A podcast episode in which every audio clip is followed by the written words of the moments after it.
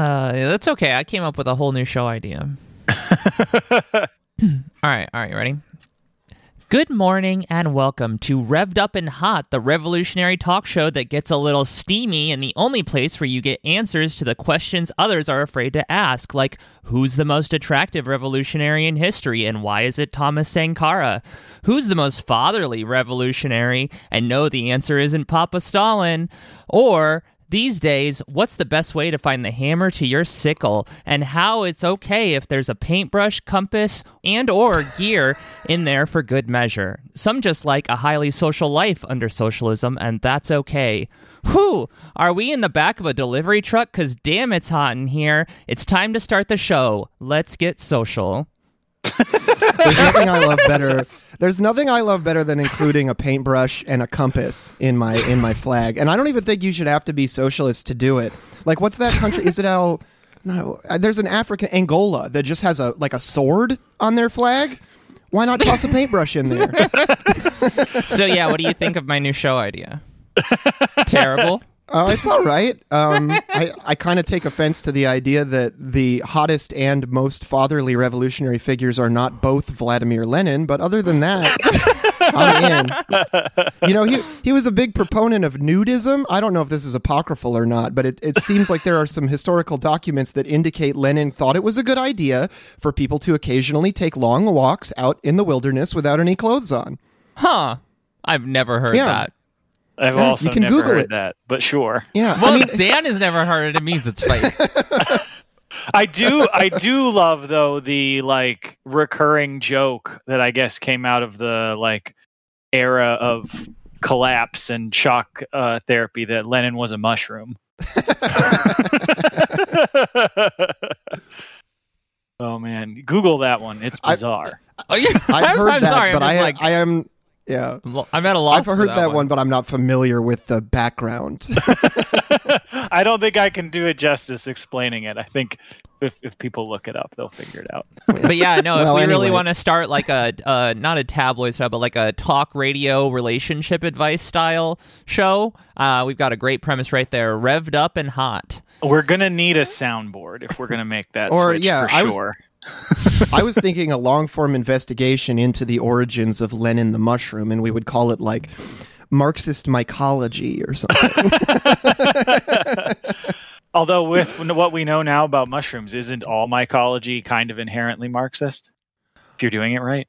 Probably. yes, I, I, I think I think you're referring to the um, collective and distributed processing Yes. uh, that mushrooms seem to do in terms of whatever we could consider like a consciousness level that exists within them. And to that end, I would have to say I agree with you, but there's a certain little like weird bit of like scientific marxist in the back of my brain that's like that is not a sustainable hypothesis. You can't isolate that and test it.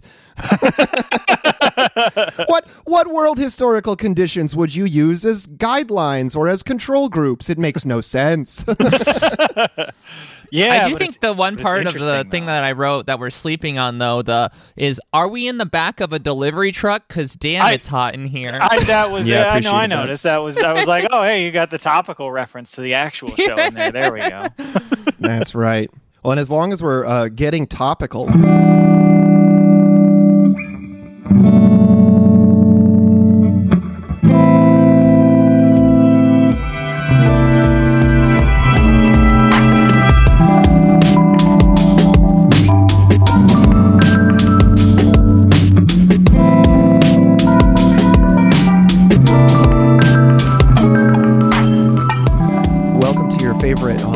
podcast, everybody. This is another episode of Work Stoppage. My name is John, I'm Dan.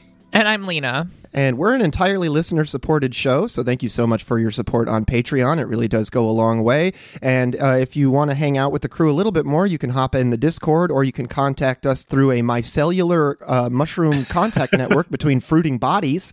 Uh, if you need stickers, just message us on Patreon and I'll walk over to the post office for you. And if you want to help us out a little bit more, leave a five star review on Apple Podcasts or carve it into the bark of a sycamore tree. Damn, now all of our listeners just rushing out to Google how do you identify different trees? Hey, that's a good thing to know. Sycamore's pretty easy. I threw you a softball. Sycamores are pretty easy to recognize. I, I wasn't like, oh, you know, uh, go go um, carve our name into like some obscure Bilbao tree or some shit. Identify the ash trees in your neighborhood. mm-hmm. All right. Now that we've moved on from the uh, the cold open far into the, the arboreal actual open. minute that we're starting with. there we go. Arboreal minute.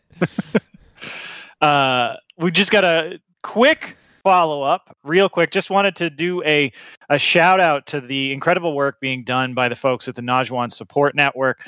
Uh, we talked a couple of weeks ago about how they and other members of the community have really come together in uh, mississauga ontario to support the former workers of the Live Freely Bakery, which recently shut down, uh, leaving a whole bunch of workers with a ton of back wages that had not been paid by the bosses and since canada's court system was prioritizing you know the results of the bankruptcy going to their bank creditors and not to the actual workers who were doing the work in the first place the community really stepped up to fight back. And over the past couple of weeks they have managed to use popular pressure to force the former owners of the bakery to repay $185,000 in unpaid back wages which amounts to i believe all of the money that the workers were owed. And this was done entirely through popular power power because the courts were not going to help these workers. And so the workers themselves organized and the community came together around them and they were able to win this. And I, I think this is like a really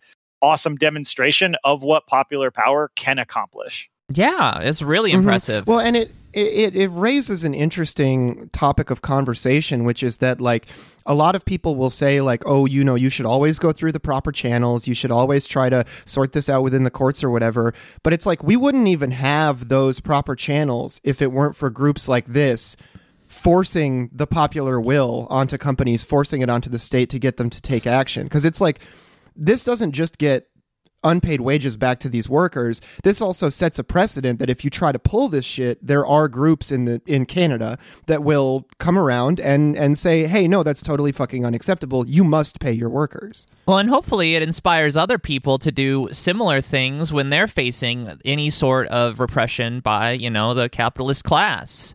Which yeah, absolutely. I, I think leads well enough into our next follow up, which is about Moog synthesizers because last year we were really mm-hmm. excited to cover the launch of the Union Drive by the workers at Moog Music in Asheville, North Carolina.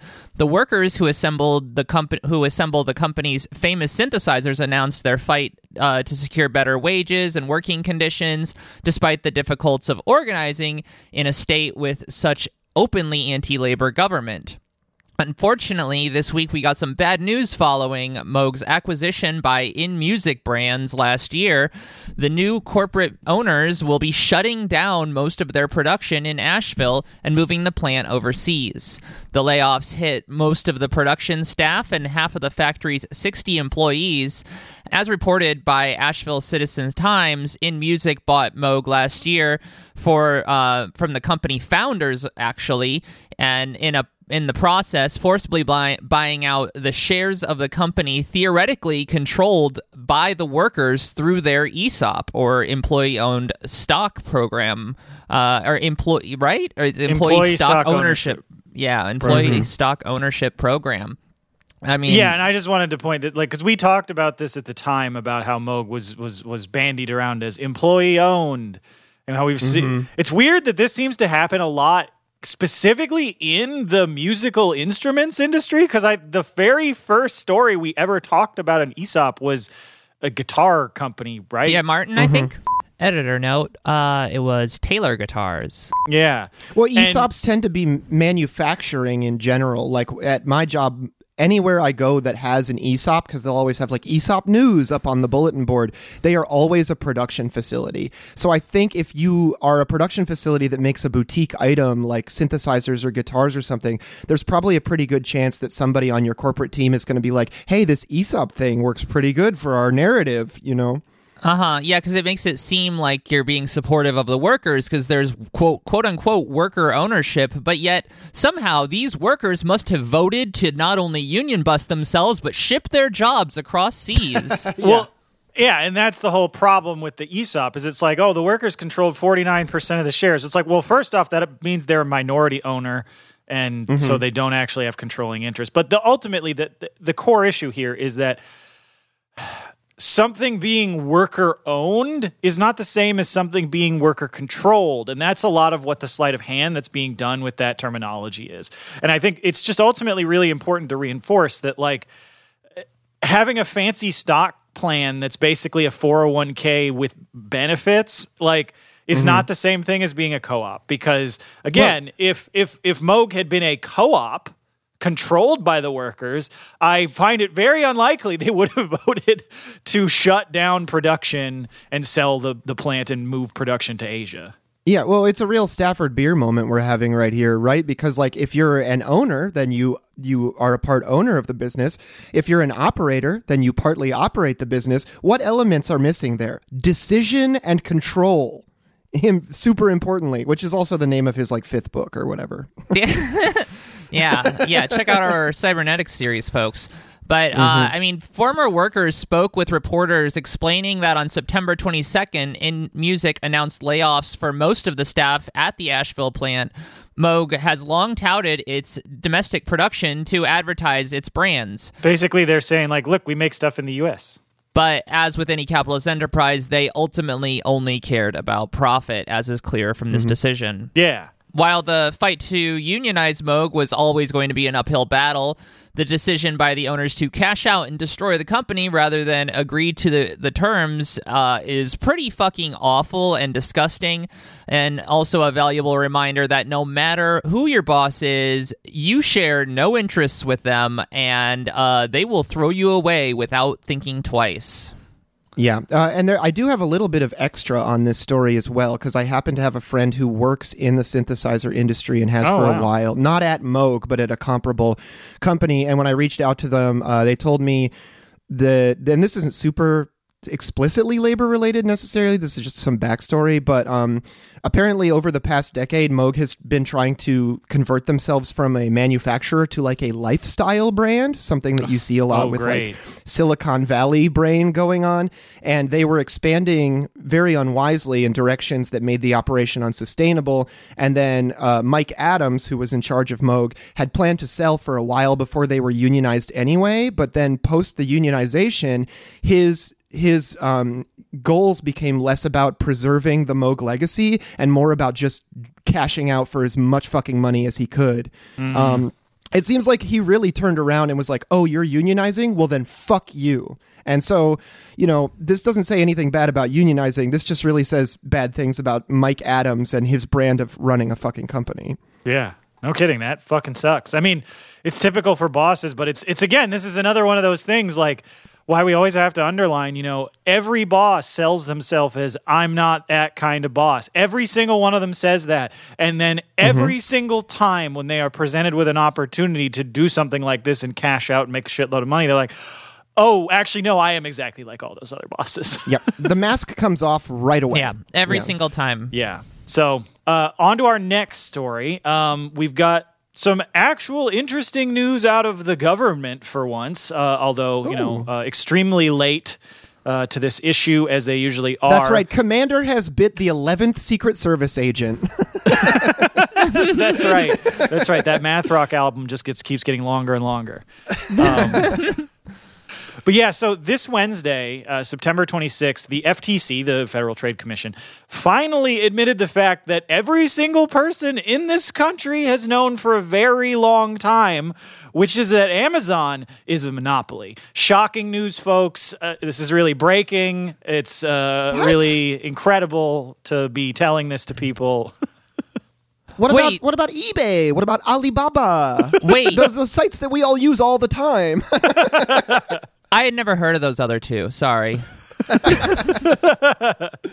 So yeah, uh, the FTC, along with attorneys, actually, I get to use this phrase for one, every every uh, pedantic writer's favorite phrase. So the FTC, along with 17 attorneys general uh, from different states around the country, launched a lawsuit attacking the company for its anti-competitive practices. Again, all of which is uh, obvious to everyone who's in America. like, uh, if you buy shit, you buy it from Amazon. That's why there's a fucking Amazon warehouse every five minutes.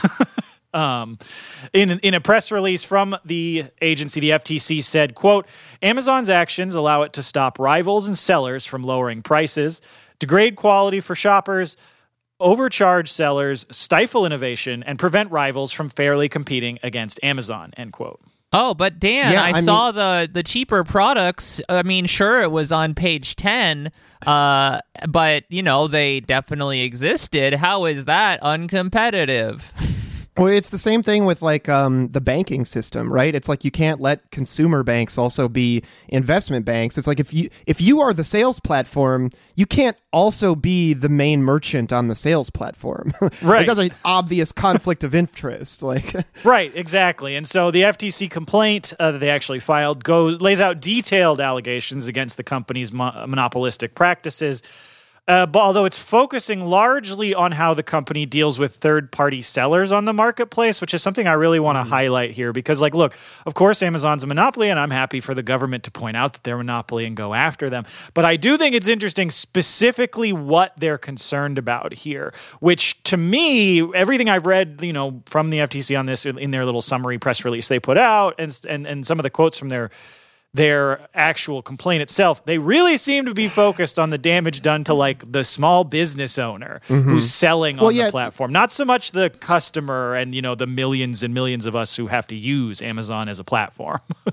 yeah, the impression I get from the FTC is that they're running around in circles screaming like, "This isn't a free market. This isn't a free market." When what they're looking at is literally just the results of a so-called free market. Yes. So I really don't see what the complaint is here. Well, and also, I think that what you're pointing to is that very often, you know, people will cite, "Oh, this is bad for the consumers," or this or that, uh, and you know, they actually really are now focused on these quote small business owners or whatever. And no matter what, the workers always come last.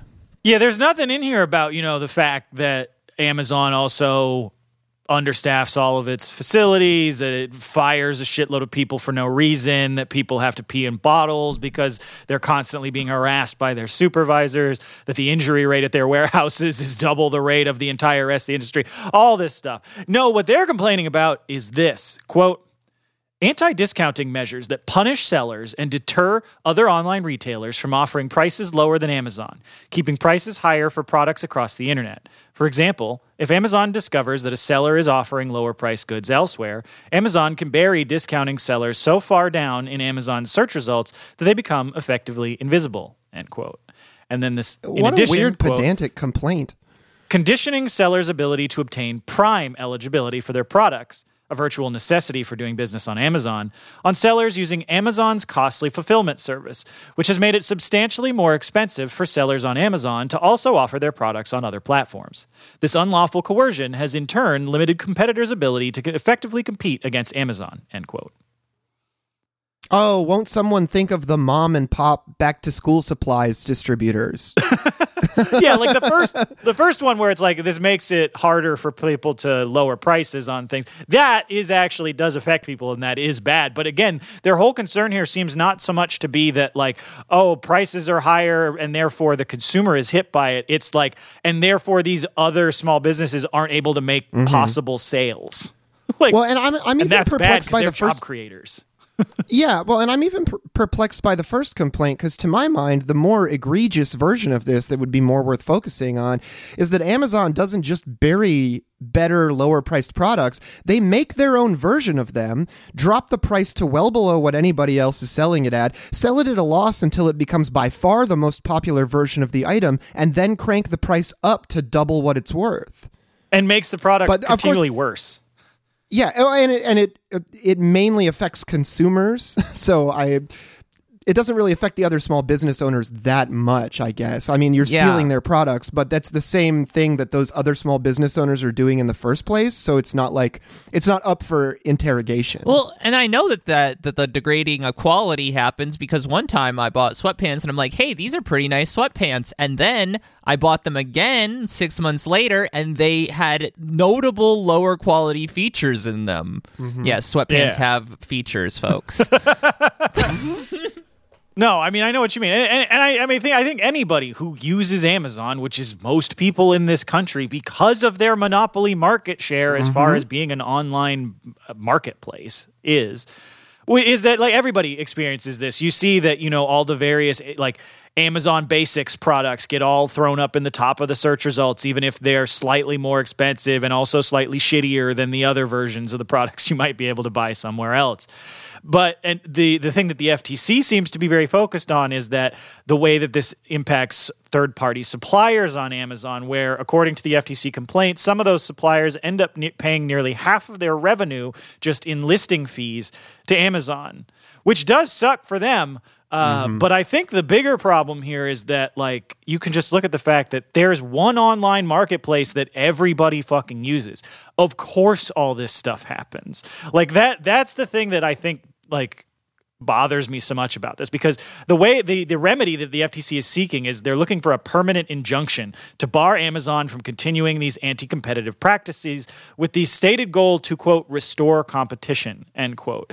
But like none of that involves breaking up Amazon into mm-hmm. multiple smaller distinct subcomponents that would put theoretically compete against each other. You're still going to have the one gigantic marketplace that everybody's using. Is- So this is like not this is the same thing as when they're like we're going to go after Microsoft for being a, a monopoly and we're going to hit them with these record-breaking Sherman Antitrust Act things. Microsoft is still a monopoly. they still Yeah. exist in the exact same way that they did before that. Or like this was an issue back in the fucking 80s with uh, telecommunications giant AT&T who basically like I think after a couple of mergers ended up acquiring something like 80% of the telephone infrastructure in the United Yeah. States and then the government issued orders to break them up and they just reconfigured into a bunch of other companies that eventually reconverged and now we have the same thing except there's just like five names at the top instead of one and you see the same Yeah, thing that's with where like Verizon came from. Yeah, and, and and and European investment firms do the same thing. Like ThyssenKrupp, the elevator manufacturers, those are actually just two giant investment firms that occasionally happen to spit out an elevator. So, yeah, I mean, like, I just don't really see an injunction against like high seller fees on here Nah. doing anything to address all of the problems resulting from Amazon's monopoly position because ultimately the root cause here is something that the government literally cannot address because it, it would mean going after the fundamental basis on which our whole economic system is set up. Because the problem is that you have a single marketplace that dominates the way people do commerce on the internet and it's owned by a private group that's the problem. Like, if you solve that problem, if you turn, if you were to say nationalize Amazon and turn it mm-hmm. into a a like state owned marketplace that could be regulated democratically, then you wouldn't have this as a problem. But they can't do that because that would go against the interests of everybody running said government. Yeah, I mean that then they would have a whole different problem, which is all of my t- huge amounts of money that I used to get are now no longer arriving. right. and every all these workers are able to get things for cheaper and all the people that work for Amazon are also having a, you know, way better working conditions. This isn't making me billions of dollars. This is terrible. I mean, it is kind of funny phrasing it this way, 'cause- though, because it does remind you that, like, even the most modest reform that actually is material, that actually is meaningful, is just like sawing away at the string from which the sword of Damocles hangs over the head of the bourgeoisie. That's right. I I, I really like that uh, that phrasing. but uh, speaking of some shitty members of the bourgeoisie, Yeah, we got to talk about California and their incredibly in Ca- California, where everything That's is right. incredibly progressive at all times, and we can't handle how socialist they are. Right? that's right. General Secretary Gavin Newsom has made a brave decision to side with a bunch of uh, tech companies. Oh, so not what I just said. No. no. Well, what's interesting about this story is that, well, I guess we should just get into it. So I, I was going to jump to the middle of it because there's parts that I think are particularly egregious. But we've talked a few different times about the craze amongst the ruling class for using quote unquote artificial intelligence, which is definitely artificial, but intelligence is a stretch. And uh, it's typically been in the context of talking about how most of these programs are actually just run off of the labor of some of the most ex- heavily exploited workers in the world. But today, we have a new spin on it where the governor of California, defying even the rest of the California Democratic Party, who were set up to collect a rare W, uh, because of how excited he is for AI driven vehicles to run people down in the streets. So, Workers in California, led by the Teamsters, have been fighting for months to win a new bill requiring any autonomous vehicle above 10,000 pounds to have a human on board as a safety monitor. The bill that they supported, AB 316, passed the California state legislature by wide margins in both houses. Even a lot of corporate Democrats were able to understand the dangers of letting unsafe, untested, and largely unregulated algorithms pilot heavy machinery on public roads. And this is one of those situations where it's like, yes, obviously the Teamsters were involved because this is clearly a labor issue, but this is also a safety issue that affects Mm-hmm. every single person in that area, working or not, elderly or if you leave the house, you are possibly in danger of getting hit by an autonomous vehicle. Well, and with, I mean, dangerous chemicals sometimes being transported by vehicles, you might not even have to leave your house to be affected. Yeah, well, and the other thing is they'll say like, "Oh, we would never use these to transport hazardous gases or dangerous materials," and then you know, like one week in, they're going to be like, "I don't know how this happened, but we were definitely hauling enriched whatever, like on well, the no, back no, of the no. truck." The, the the next thing they do is two weeks later, they're like, "How can we possibly make?" You know, human drivers have to haul this dangerous stuff around. That's just putting them at risk. Look at the incredible safety innovation we have. We can just have a robot do it. It'll definitely work. Yeah. Nothing bad will happen. Instead of endangering a driver who is paid and trained to know what they're doing, let's just endanger a community that happens to be there. Um, including probably wherever that driver lives, because you know they're not going to transport. Because that's the thing. If this actually goes through and they actually start doing this, you know they're going to set up restrictions so that it's like, oh, you're allowed to be on public roads, but not in these gated communities. Of course. Well, and also there's just the natural consequence of the fact that like extremely wealthy and powerful people don't live in major shipping lanes. They Right. live in enclosed little communities in like valleys and like little areas in the mountains and shit. But anyway, so Gavin Newsom, uh, cutting against the grain of his own state Democratic Party, vetoed the bill on Friday, September the 22nd. He claims that he vetoed it because current regulation is enough, and this restriction, quote unquote, is not needed. That's why. Uh, it, meanwhile- that's why it passed with with all of the people supporting it. That it was just totally unnecessary. and a huge amount of public and popular support both in and outside of his jurisdiction. Um, and of course, the thing that we know that Democratic politicians stand for more than anything else is, you know, economy of of of legal paper. That that's you know one of their number one priorities is making sure we don't have unnecessary laws. absolutely. Um, but meanwhile, nearly three dozen people have already been killed by runaway Teslas just on autopilot alone, not even considering the damage that a full sized semi truck could do if it, uh, for some reason, determined that a preschool was actually a highway on ramp for some reason. Um, Democrats could override his veto, but they typically refuse to do so and have not overridden a veto in over 40 years. Per yeah, I was reporting by shocked to Reuters. see that. That's a long time. Yeah. I mean, you either have an incredible lockstep party, and this is the first break that we've seen in most of a lifetime, or um, It's going to be business as usual, and nothing. And uh, the Yeah. veto just holds. yeah, or this was the this was the play all along. Because it seems to me like Gavin Newsom is more than happy to be the bad guy here, Right. And probably told plenty of these Democrats up front, like, yeah, you can vote for this. I don't give a shit. I'll veto it no matter what, and I know you won't do anything about it.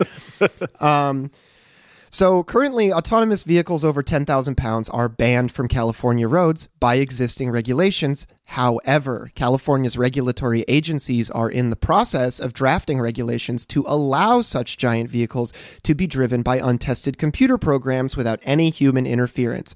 These planned regulations are, of course, heavily influenced by the California based tech companies developing such vehicles, who have donated heavily to Newsom and other politicians to promote their interests.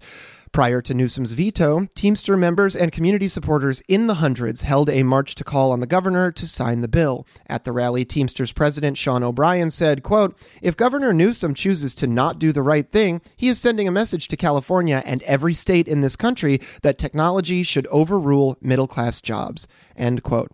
And uh, as usual, nailed it, Sean. You you you are you you almost always getting this stuff right. yeah, I mean, I think that uh, that is a pretty accurate way of seeing how most of our politicians uh, uh, view how things should go. I mean, what regulations have they put on all the horrible things most of these tech companies have done? Nothing. And for Well, and and, and one of the things that I will complain about here is that well, of course, we understand that all of our politicians are bought and paid for. Like these sorts of things always frustrate me because of how cheaply our politicians are usually bought off. Like you could get like a, like twenty thousand dollars in campaign donations, and they'll just say, "Yeah, it's fine for this truck to careen through a poor person's house. That's okay." Yeah, yeah. If you can help me win Orange County, we're all good. Um, or whatever. I only know the counties in California that have to do with weed. So Orange, Humboldt. That's it. That's all the counties I know. Uh, but anyway, um, Peter Finn, who is the secretary treasurer of Teamsters Local 856 in San Francisco, hub of the tech industry pushing the robo trucks, said, "quote As our experience in San Francisco has shown, these vehicles are not ready for prime time. The threat to our safety is only going to increase when they put this unproven technology in trucks over 10,000 pounds.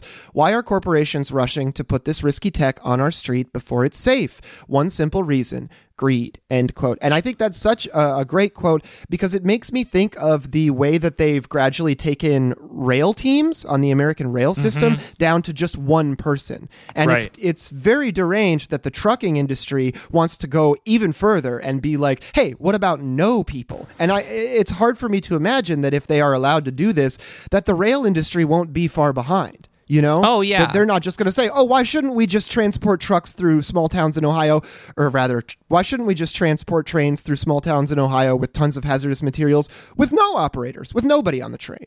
Yeah, I think that that parallel is really well pointed out here, especially because, for one, trains are on tracks, and it's still incredibly unsafe to have them be unmanned. And yet, these mm-hmm. trucks can go just go between lanes. They can, you know, end up in all of these different places. Much more as far as I mean, I don't know much about this, but just from my kind of layman's perspective it seems a, like a, it seems like there's a lot more factors on the road than on the rails, and it's already unsafe to do this on the rails. Well, there are, and you know, like as uh, as somebody who went through you know technology school and stuff, like that when I was going to college, like this was really the early. It was the early days of autonomous vehicle like testing and stuff. All and this all is coming out of uh, DARPA testing, which I don't think a lot of people know, because the whole idea was you could do like autonomous uh, convoys to like resupply like bases in Iraq or Afghanistan. Then you wouldn't have to risk human soldiers being blown up. That's where a lot of this, the idea for and funding critically to develop a lot of this tech came from, and the and the boosterism around it in the early and mid like 2000s was huge, and I started to buy into a lot of that and be like, this is going to be great. It's going to eliminate things like you know drunk driving and stuff like that. The problem is, as this stuff's been rolled out, it's been determined. Oh, actually. Uh, there are way too many fucking variables. Like when you are just driving around on an open street, and it we the tech isn't there. Like there's questions Well, of will the tech ever be there, but it's certainly fucking not there now.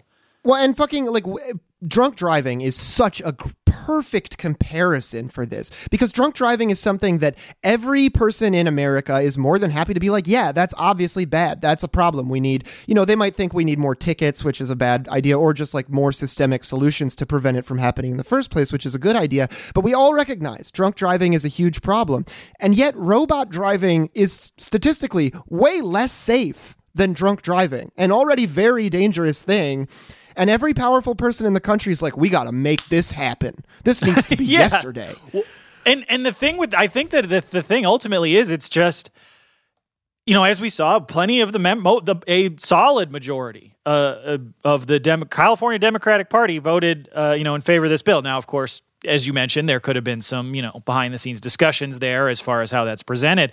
But I think you know even th- there's a lot of members of the ruling class that understand this is dangerous, but also the, the thing is this represents the holy grail, really, for so mem- many members of the capitalist class. The idea I can have a business and not have to pay wages to any of these fucking human workers I have to deal with who keep asking for things like health care and safety and to not die and all of these other ridiculous demands. Question: What happens when your when your uh, composition of fixed la- uh, labor costs, uh, you know, kind of outdoes the variable labor and uh, itself that way. Well, I mean, yes, in in the long term, uh, the the thing that they don't recognize is that removing human beings from your uh, production line means eliminating the source of all of your profits. However, mm-hmm. you can get around that by simply taking over the state and getting the state to give you a monopoly license so everyone has to use your product and no one can compete against you. Uh, you do that a lot in um, fascism. Oh, right, mm-hmm. right. That's what happens. Oh, right. And then if that's left unchecked, this really neat thing happens where you just impoverish all of your working classes and the unemployed and, and anybody that you don't see as like morally upright. And then pretty soon your country is just a handful of thousands of ruling class people and no workers to buy their products or use any of their services. Mm-hmm. And then they eat each other like cannibals, which is pretty cool. I mean, you, you got to go through a lot of bullshit to get there. And I'm not saying it's worth it, but it is a nice little kind of consolation prize that in the end, it's all just a big cosmic joke and they die anyway. but yeah, I mean, I did appreciate uh, Sean O'Brien's response to Gavin Newsom vetoing the bill, where he said on Twitter, mm-hmm. "quote Gavin Newsom doesn't have the guts to face working people. He'd rather give our jobs away in the dead of night." Any politician who turns their back on workers to curry campaign contributions from corporate America and big tech better square up. Teamsters will not walk away from this fight. End quote. That's right. It's time to fight. Hell yeah. Yeah, uh, it, it, every time uh, Newsom is in the news, I'm reminded of how accurate. And there's a lot of problems with this show, but Silicon Valley has this character called Gavin Belson, who is like if you just smashed Gavin Newsom and Jeff Bezos together in a particle accelerator, and it is one of the most pitch perfect character assassinations of that kind of guy. Wait, so it, can we uh, you know, smash Gavin Newsom and Jeff Bezos together in a particle accelerator. Boy, Maybe make it a do, stretch goal for the Patreon. I don't know. That would do wonders for things in California. But you know what else would do wonders for people of California? That's right. If Kaiser Permanente would stop being such a god awful fucking company.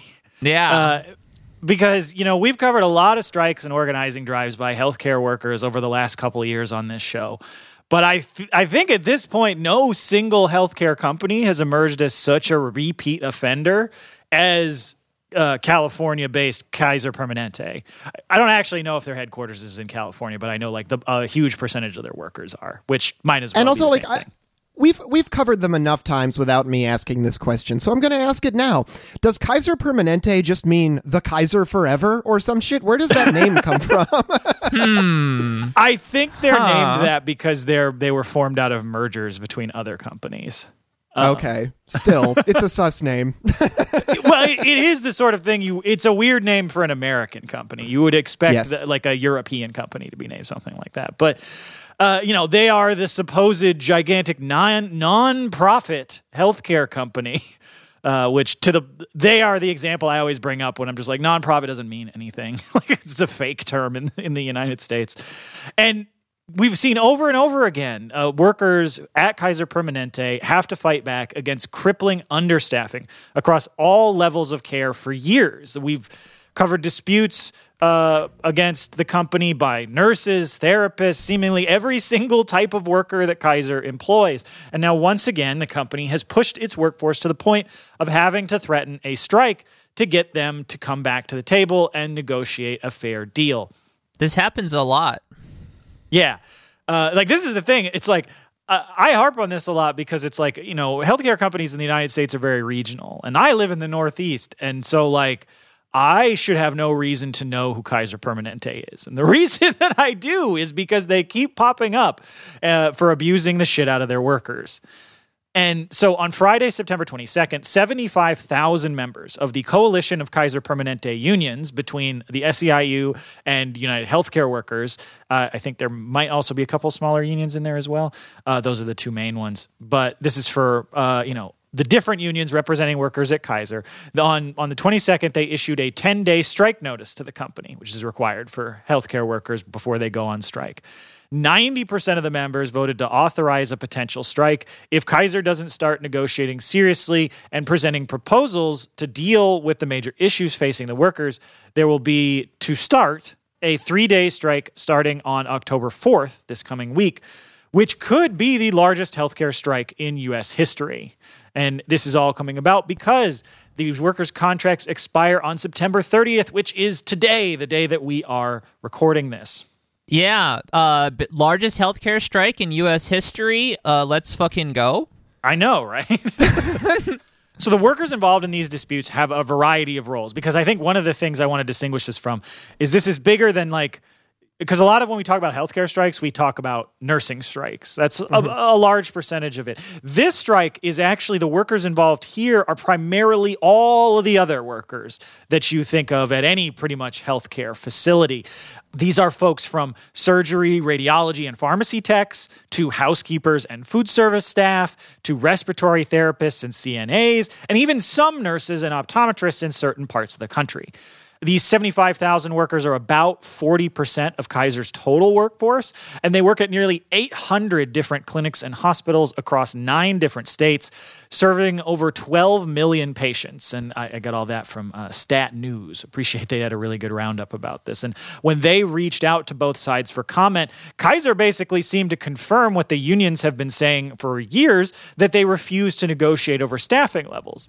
Because uh, the Kaiser spokesperson who, who responded to Stat News said, quote, our priority is to reach an agreement that ensures we can continue to provide market competitive pay and outstanding benefits, end quote. That's like, always such a bullshit line. Market competitive. Motherfucker, you're huge. Well, and it's it's it's so telling that they feel comfortable saying market competitive about the pay, which is a figure that everybody can easily understand. But they're happy to call their benefits outstanding because benefits packages are typically extremely opaque and hard to understand, even when they're your own package. And of course, no mention whatsoever about hiring more workers because mm-hmm. that's been the core demand of the of the workers at Kaiser Permanente in this struggle to force Kaiser to actually hire enough workers so that they can provide the care that Kaiser's millions of patients deserve. In addition, of course, due to the soaring costs of living, workers are fighting for improved pay and performance bonuses to reflect the vital work they perform and the massive revenues that Kaiser generates despite its supposed nonprofit status. And Kaiser's focus, as you said, on wages is unsurprising. But uh, in addition to the fact that it's because it's something they can tout as simple, it part of it is that is a little bit of bait and switch because they've actually been forced by a recent California state law to begin phasing their wages up to at least twenty five dollars an hour over the next few years. So they were going to have to raise wages anyway, and so now they can just sort of be like, "Oh, we did this on our own accord. we were not forced by a law to do this. We're doing this because we like you. Please." Please stop asking us to hire enough people. yeah, the yeah. fucking marketing department nailed that one, didn't they? Yeah, and so in previous years' contract negotiations, Kaiser claimed that they would agree uh, that you know, oh, we we are running into an understaffing problem, but the problem is there just aren't enough people with the training needed to be able to hire workers. And now, usually, when companies say that, uh, what they mean is there aren't enough people willing to accept incredibly low wages to do this work, and so we just can't hire anyone. Which is where a lot of the you know learn to code pressure came from. It was not so mm-hmm. much that people wanted there to be more people who were coders, but the companies wanted to stop having to pay quite so much for the people they were able to hire. And so, it, in the same vein here in a previous contract negotiation, they agreed to set up a joint training program that would be funded by them and the union uh, to train more healthcare workers to help deal with this problem. The issue there is that Kaiser often refuses to hire the people coming out of their own training program. So yeah, they're like handed these workers who are highly trained on a silver platter, and they're just like, "No, I prefer understaffing." Mm-hmm. No, they hand themselves those workers. They yes. literally train them up specifically to do a job, and then they're like, uh, "We'll contact you." Yeah, well, because they're like, "Well, we went to the spreadsheet." Mm-hmm. and the spreadsheet said our profit would go down. And the only thing that would go up is patient satisfaction. And that doesn't make us any money. So we don't give mm-hmm. a shit about that. So we're not going to hire them. So and workers who were interviewed by Stat News said that due to insufficient staffing, they've had to constantly delay and reschedule patients' appointments, even for patients with critical illnesses like cancer. And I want to underline that, like, because, you know, like, delaying an appointment for a couple of weeks. If you just are going in for your annual checkup, who cares? It's like, oh, it's annoying, but it's not really that big of a deal but they're having to do this with like oncology patients. Like these are folks who are critically ill and like need treatment. And because Kaiser refuses to hire enough people, you have like folks being impacted because it's just like, well, sorry, we don't have the capacity to handle patients right now. Come back in two weeks. This Hope couldn't be cancer the waits case. that long. This couldn't be the case because the only system that causes, uh, you know, the the rationing of care is a, is socialized medicine, right? That's right. the free market. Well, I mean, there would argue that the free market is doing its job because, you know, if those people who don't want to get their appointments delayed were just willing to mortgage their house and go to one of the more expensive clinics, well, they could certainly get care. What house? Oh my God! What, which which uh, Republican was it that just said a couple days ago? Like, I think patients should be able to negotiate with doctors in the hospital for the prices of things, and then everybody was on Twitter like posting like me, I can only afford fifteen grand, and the doctor's like, "Oh, don't want to mortgage your house to keep living." Yeah, I mean, the whole thing is it's it's it's absurd and it literally costs lives. It's it's awful. I mean, S- Savanda uh, Blaylock, who is a pharmacy tech who works for Kaiser, told Stat News, "quote I've been in healthcare for 30 years, and this is the first time ever that I just feel like I'm at a loss. Like I'm not doing what I came to Kaiser to do and to deliver that care. We don't have the tools. We need more people. We need more staff." End quote. Yeah.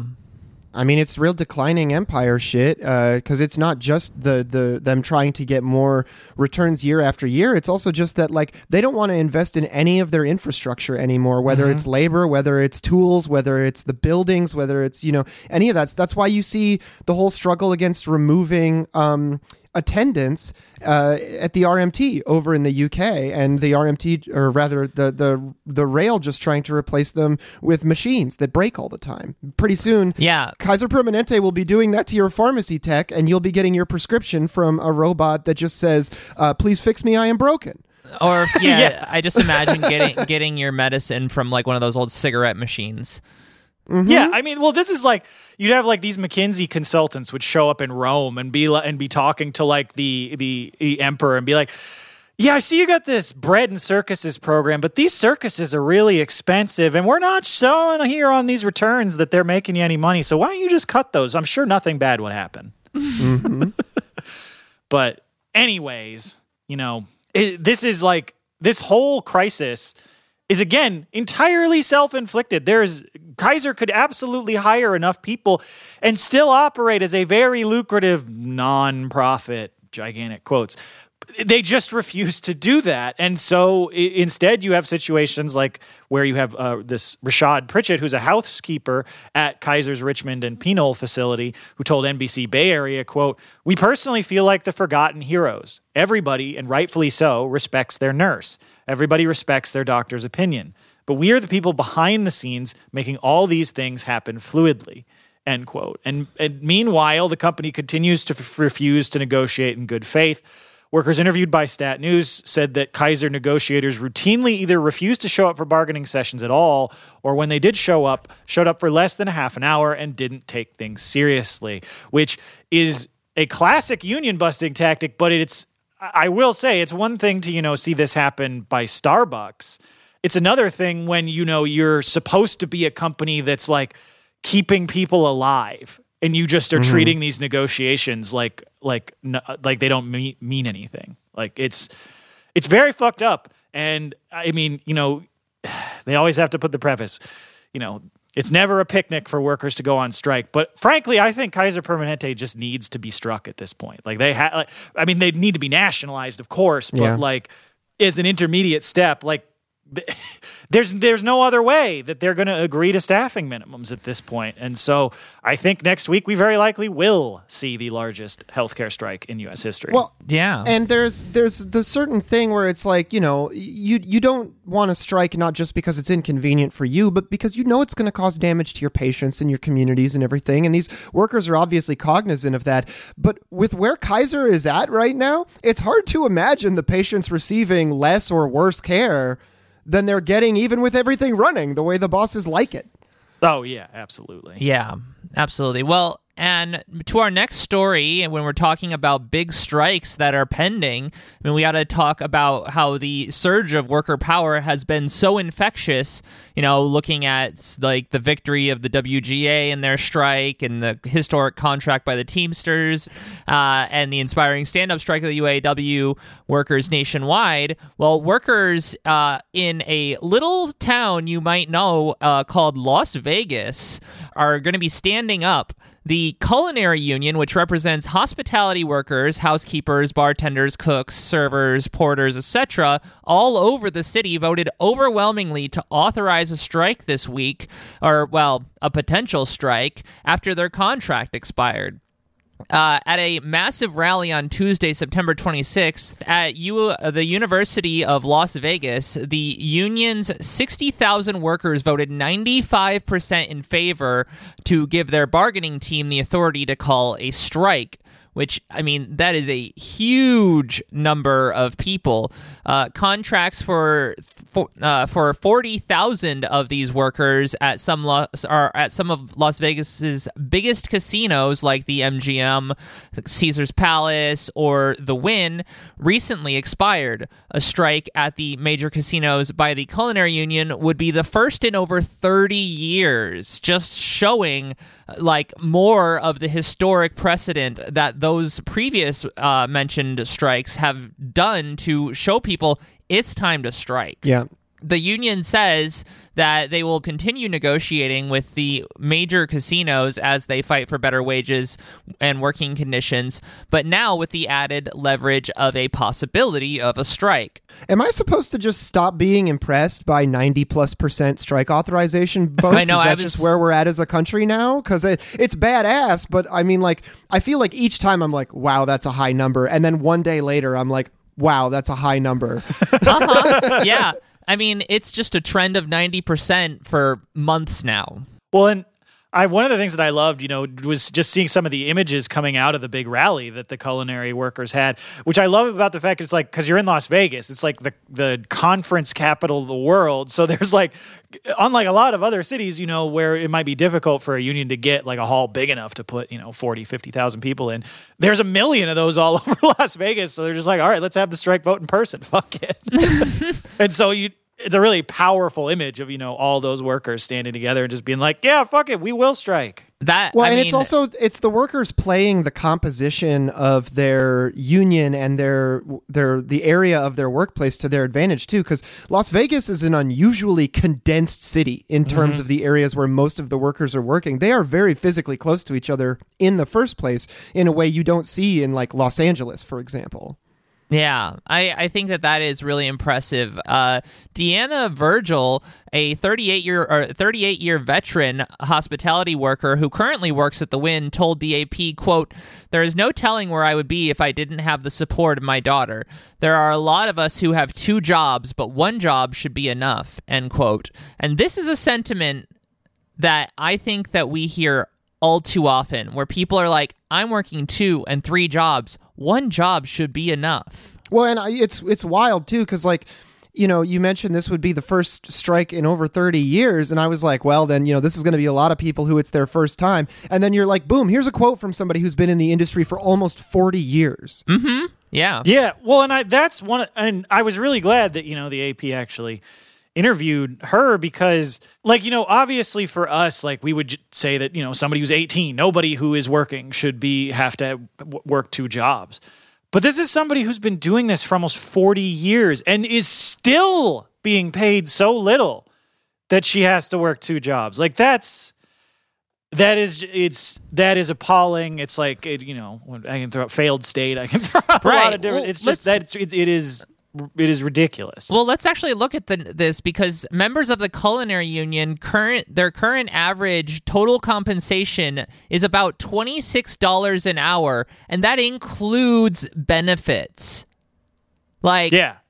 benefits some they, they like double wages sometimes uh, if you consider like you know benefits within the wages as well. So that means that these people are being paid what 14 15 probably maximum $19 an hour Yeah, I mean, I think when I was looking at for like the individual salaries, it was in the seventeen to twenty dollar an hour range. Which it's like Yeah, you can live on that, I guess. Maybe In Las Vegas? It pri- I mean, you way out there. They got like some suburbs now and stuff. I don't Yeah. know, but yeah, it's it's it's way too low. But I mean, and it- and the real benefit here, because I mean, people might look at that and be like, these people have a union and their pay is that low. The thing that I would point to is that these workers have job security and benefits that no one in most of the rest of the country who works at those jobs has. It's like Mm-hmm. i- i- if you're not in a culinary union or like Unite here, like, and you're in one of those sorts of jobs, you have no job security whatsoever. Your your pay probably caps out at fifteen dollars an hour, and you have no benefits. At Well, all. and what you're pointing to there is, you know, whether, you know, a union could be doing better, it's still better to have a union than not.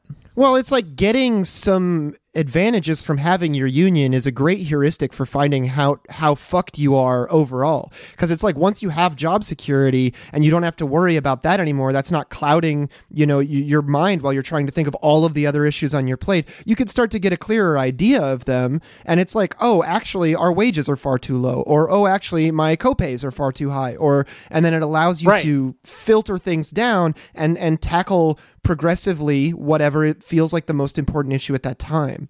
Which is exactly what they're doing with this strike vote.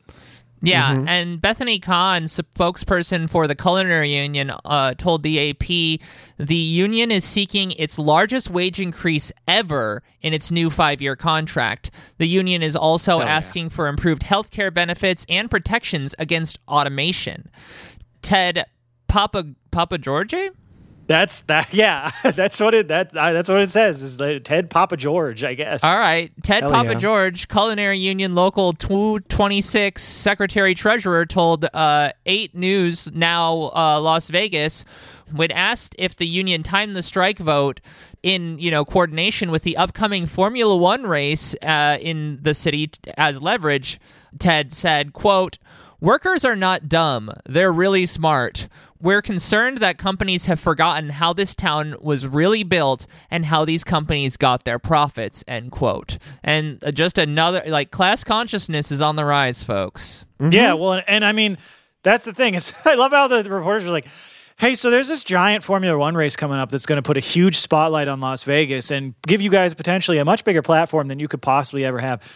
Am I telling you this for the first time? You've never heard about this, right? Like the way that it's framed is so goofy. It's like, of course they know that.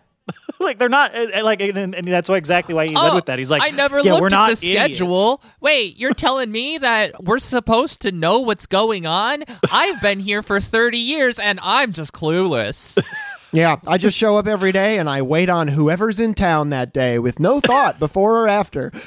like the, the the idea that they wouldn't like know that and aren't using that as leverage is just like what do you think they show up at like a, just a different hotel every day because they can't remember which place they were like like how it is it's one of those things like how stupid do you think workers are man of course they're using it for leverage Yeah, well, and with the strike authorization vote, negotiations will continue, and the union, I mean, hasn't gone on strike for such a long time. We are, I mean, like, this really shows how much of a major moment this is for labor. Uh, Absolutely. now is the time for big fucking gains. So if the casinos refuse to pay a fair wage, we might see the first culinary union strike since the 1990s in just a couple weeks. Hell yeah. So if you want, uh, one thing you can do is you can run over to Twitter slash X, ugh, and you can give my boy Ted Pappageorge a follow since he only has 201 followers, me being the 201st. That's at Ted P226. He's posting straight fire to like five people, so help him out. hell yeah Hell yeah. well speaking of the moment that we're in right now speaking of the inspirational wins you know i'm sure many of our listeners have been eagerly awaiting folks we got to talk about the wga strike and the big big victory that the writers won this week it's been five months that the writers have been on strike, which I believe is their. I, I, I didn't see this in, in the articles. I, th- I believe is the second longest uh, writer strike in Hollywood history.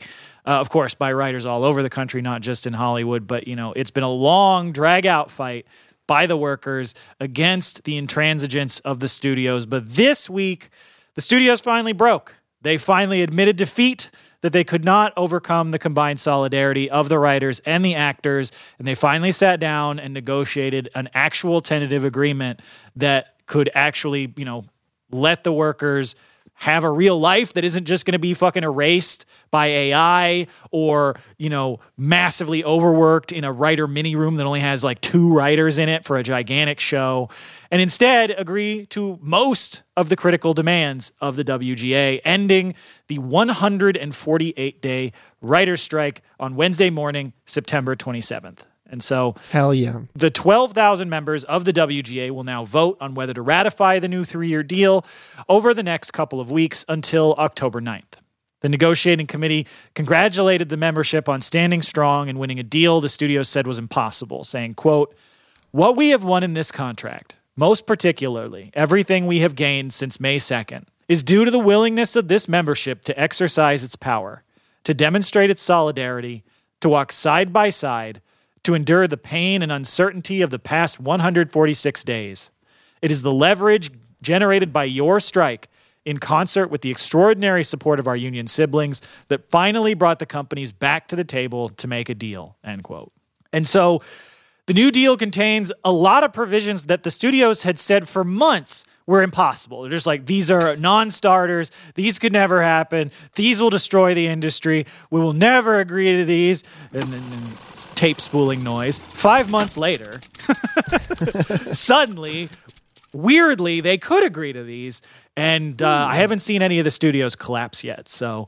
Uh, among the many things that the writers won with this contract, uh, as I alluded to earlier, staffing minimums for writers' rooms for the first time based on the length of the series. Studios can no longer intentionally understaff shows to the same extreme degree that they have. If a show is going to be, it's basically like if the show is six episodes or less, you have to have this many writers. If it's like seven to 12 episodes, you have to have a couple more. And if it's 12 episodes or more, you have to have more than that. So finally, actually, putting some guardrails in there so the studios can't just be like, okay, we're going to hire two of you. We're going to pay you basically script minimum and you have to write 20 fucking episodes yourselves. And you have to do it in like two two weeks. Here you go. Have fun. like so now they can't do that shit. Another huge one. Residuals for streaming media will now be tied to the success of streaming shows. And now that's big, you know, for a reason that a lot of people may not uh, know right away, because it requires the companies to reveal streaming data to the WGA for the first time. They uh, this is one of the things they had dug their heels in the hardest, basically saying, "No, we can't tell you our viewership numbers. That would destroy our competitiveness. That would destroy the industry. Streaming would no longer exist. We couldn't possibly do it. We will never do that." And now they're like, well, all right, fine, we'll do that. yeah, they made them open the books, folks. You know, I have brought I have brought that up so many times, and they actually made it happen. Yeah, like that's it. This is a huge win. Now, there is a qualifier on it, which is that uh, unfortunately, it, it does restrict the data that goes out to the entire membership. Basically, they're required to meet with the WGA leadership and open their books there. And then the WGA leadership, under a confidentiality agreement, can present the data in an aggregate form to the mm. membership. But it, this is still an enormous, like, the, it's this is the win that you know the workers have been looking for to finally try and be able to say objectively to the streaming companies you can't just hire us and then get millions and millions of streams and be like, "Oh, we're poor, we have no viewers." Like you can't just mm-hmm. make shit up. right. Other things that were big were big wins. Uh, extending a lot of already existing protections for WGA writers to comedy and variety writers who, before the strike, were being offered day rates by the studios. Not like, oh, we'll hire you for two two episodes. Like literally, we'll hire you for this day, and then maybe we'll hire you for the next episode. Maybe we won't. Who knows? Like, which is just an untenable situation to be in. Mm-hmm. Now, much like with all the drama writers have, they've got you know minimums, uh, you know minimum size writing staff, all that stuff. Then getting to the money, uh, you know, there are. This is one of the things that's a little difficult to compare in the writer's strike, and, and and will be difficult to compare in the SAG AFTRA strike when that gets resolved to some of the other uh, you know, strikes that we cover because it's not like every writer is making a single wage. It's very, it's, it's really variable. But minimum pay rates will rise 12% over the three year contract, 50% higher than the raises that the studios were offering originally.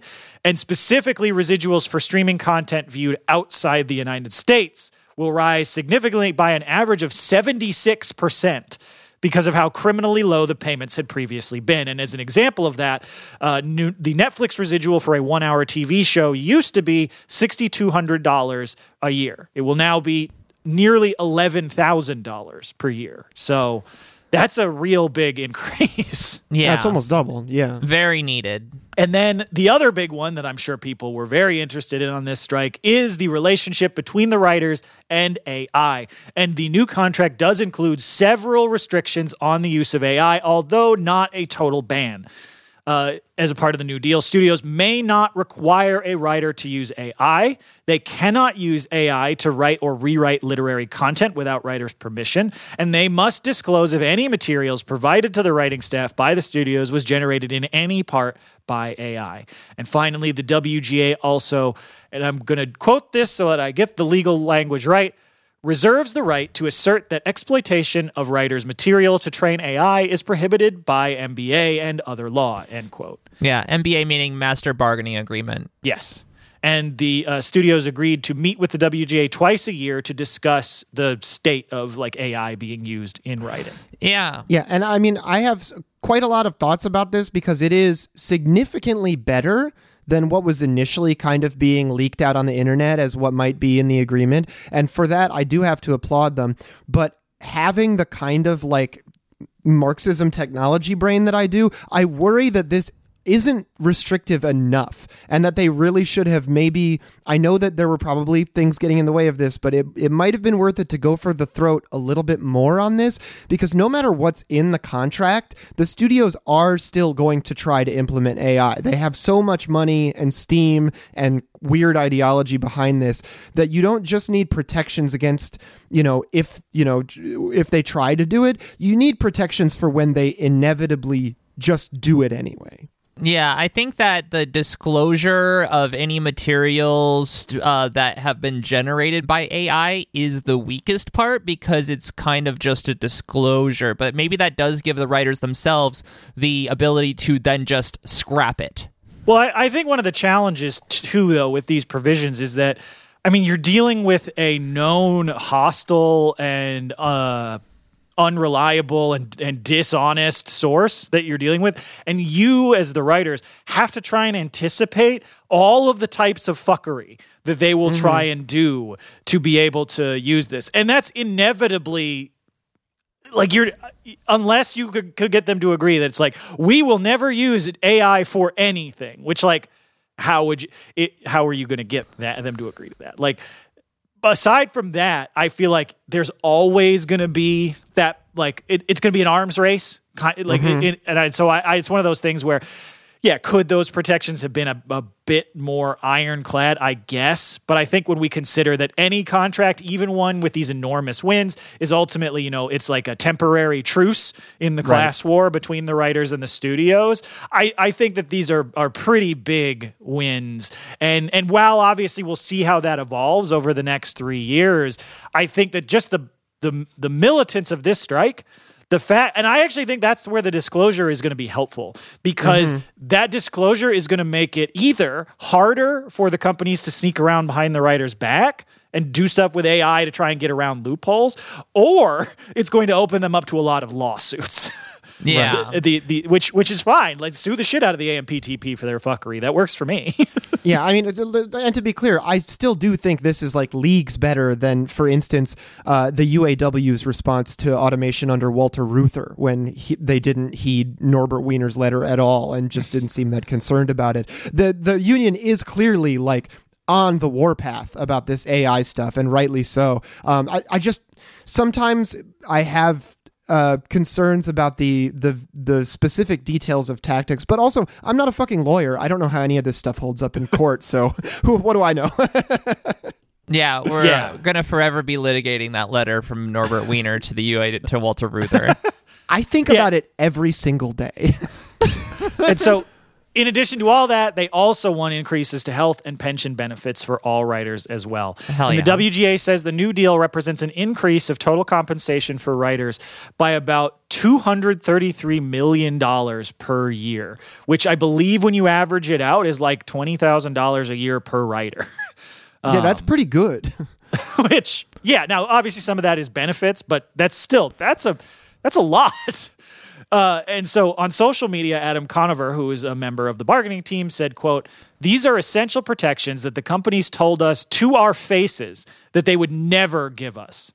But because of our solidarity, because they literally cannot make a dollar without us, they bent, then broke, and gave us what we deserve. We won.